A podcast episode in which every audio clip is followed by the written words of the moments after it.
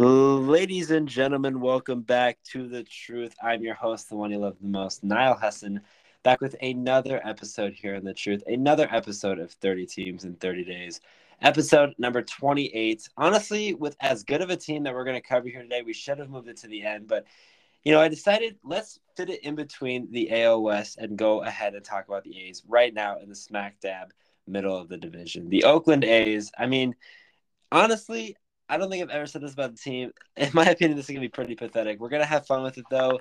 I mean, they might be the worst team in, in MLB history, I think, by the end of the season. I really do believe this is a good chance for that. So we'll go ahead and uh, preview them, and, and maybe they'll make a sneak run to the World Series. Who knows? But if you guys are new to 30 teams in 30 days, we'll go over our team MVP for the Oakland A's in this case. Predict on where they'll stand in the division, a big name acquisition, and a big name loss in the offseason. Other adds and losses, our biggest bust in the team breakout player, and then AJ will go over the minor league player to look out for. So, a lot of options here. Who are you going with your team? Oakland A's.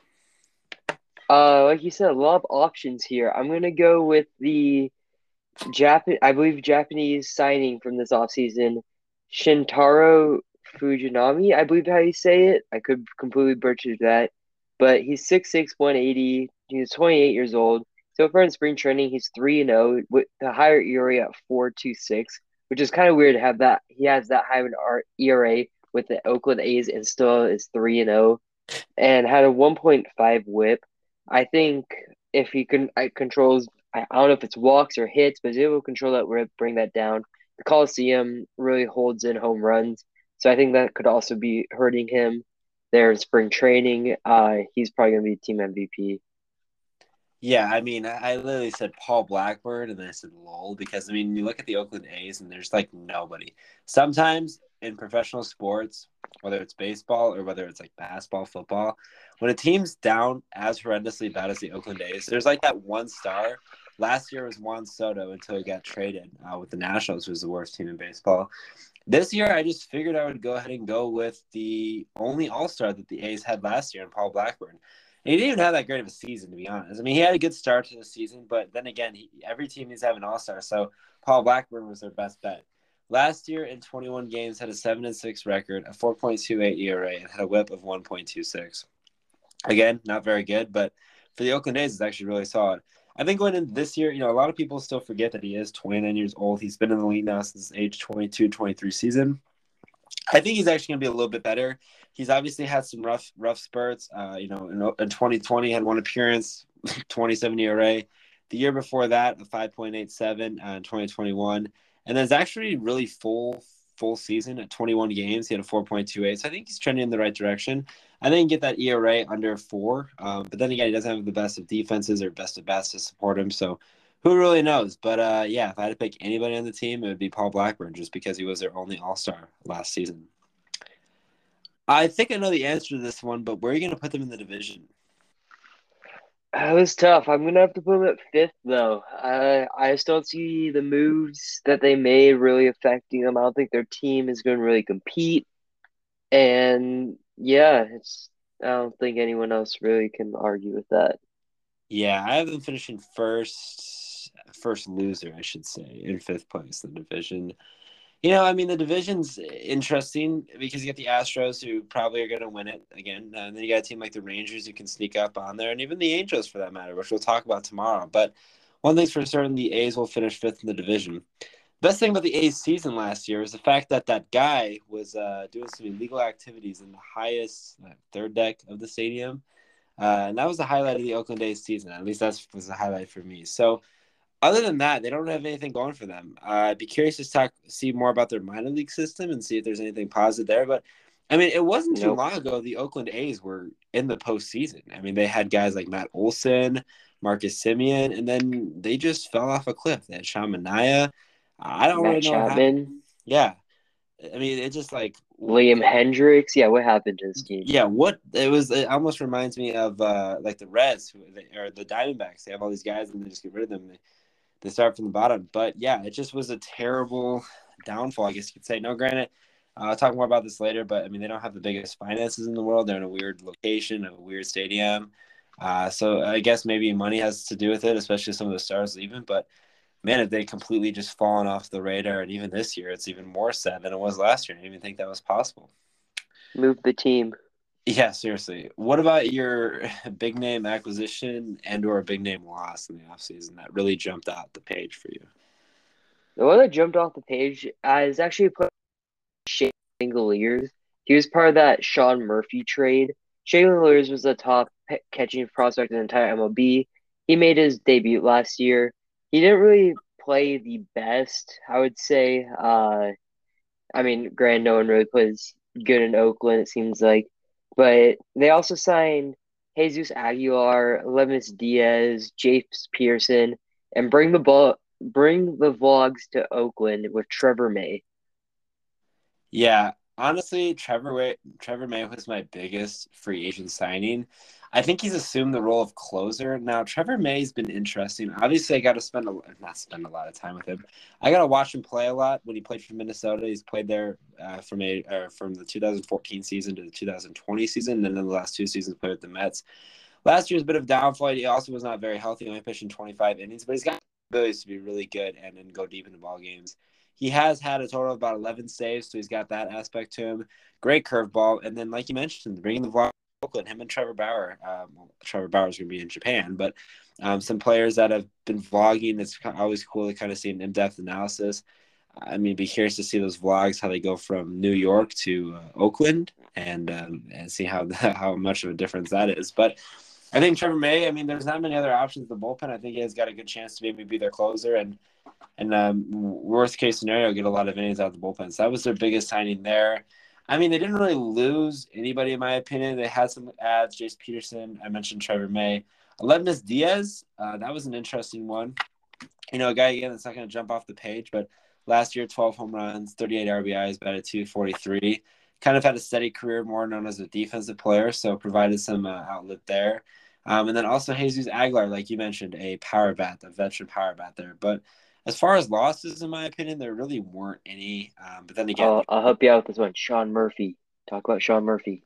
Well, yeah, I guess Sean Murphy. Sean Murphy's a good loss there, but I mean, I, I don't know. I, it's just a disappointing, disappointing team. So I, I, I don't really. Yeah, I, I don't know. They're they're interesting to, to say the least. Uh, biggest bust on the team. Biggest bust. I'm gonna have to say it's gonna be Ramon Laureano. Ramon has played in 88 games in 2021 and 94 in 2024, and they've both been disappointing. Or sorry, 2022. In 2022, he batted 211, 287 on base, had 12 stolen bases, 104 strikeouts, only 13 home runs, eight, 18 doubles. This man, ever since he got off the juice, he stopped taking. He has been absolute trash, and he also plays in Oakland team's even worse now. I don't know if there's expectations for it to have a bounce back for him, but I don't think there's any expectations for this team at all. Yeah, I'm gonna go with Drew Rucinski. Uh, a lot of people don't know much about him. He hasn't played an MLB game since 2018 when he played with the Marlins. I got to see him for two games when he played for the Twins in 2017, and they weren't that good. I had a 2.77 WHIP and a 10.38 ERA he's already uh, questionable with an injury for opening day, but he did join the Oakland A's, and obviously, like I mentioned, he hasn't played in a game in like four or five years. He's 34 years old, and especially being 34 years old and not playing a game in Major League Baseball for for some years is definitely going to be interesting to see. He is going to be in the rotation though, um, so he's going to have an opportunity to have some success. I believe he played in the KBO, or he played somewhere overseas. Um, but he just hasn't played Major League Baseball. And Major League play, Baseball is definitely very different um, than you know any international league. But then again, I'll be curious to see kind of his successes. Uh, you know, going from the major leagues where he struggled to the NC Dinos, and then back to the major leagues. Where is he gonna kind of go from there? Um, but then again, I don't think he's gonna have a good season. He might have a decent season just because, or you know, kind of be one of those guys that pops out off the page, especially in the rotation, alongside him, Blackburn, Fujinami. Um, those are really the only three guys, in my opinion, that will make some noise in rotation. But I just think it's going to be a bit of an adjustment if he plans to play in Oakland then the following season.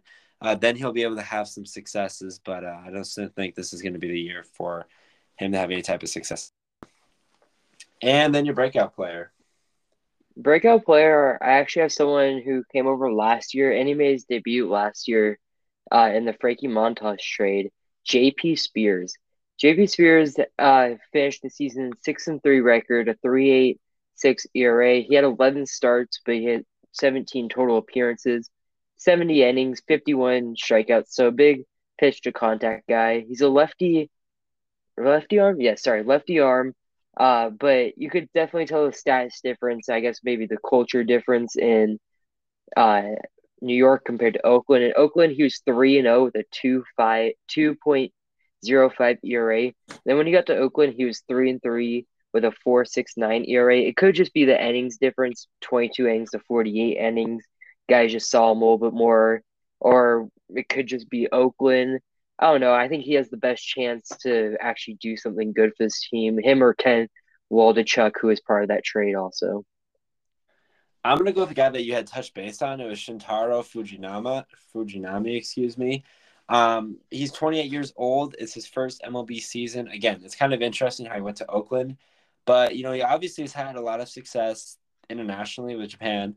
Going into this season, I'll be curious to see how he adjusts well to Major League Baseball. Uh, I think he touched base on his spring training stats. He has 3 0. He's got 4.26 ERA, 12.2 innings pitched, the biggest thing with him is he's definitely struggling with control. He has 13 walks and 12.2 innings and 17 strikeouts. So he's got some strikeout stuff. His walks are something that needs to be taken care of because he's only given up seven hits. So he's had some successes there. If he's able to get his control down, it's going to be really good for him. It's going to be really beneficial. And like I said, obviously not many people are really talking about him. Uh, you mentioned he has the capabilities of being the team MVP, and I, I understand that. And I think he has a really good chance of that too. But the bottom line, he's going to be a breakout player, and maybe he's going to be a guy in a couple years from now is the next Shohei Ohtani. No, I'm just kidding. He is going to make a tremendous impact, though, especially for the A's. Might take a little bit of an adjustment early on for him, but uh, he should be good to go. He's got great stuff, obviously, great fastball, great uh, split, and a good good slider. So we'll see uh, his successes going into this season. And then your minor league player to look out for. The minor player to look out for is Tyler Soderstrom. He's a first baseman slash catcher for the team. Uh, he made it all the way up to AAA last year after starting at A plus ball. The entire season, he hit 267 with a 324 on base. On the 134 games, he scored 66 runs, 105 RBIs, 29 home runs, 5 triples, and 21 doubles. Uh, 40 walks to 145 strikeouts and 0 stolen bases. Uh, I think he was moved over to first base or had some time there just because Sean Murphy was on the team. But I believe he is a primary catcher, and that's probably where we'll see him. He's going to be kind of a Dalton Varsho maybe type catcher, uh, maybe just without or with less speed.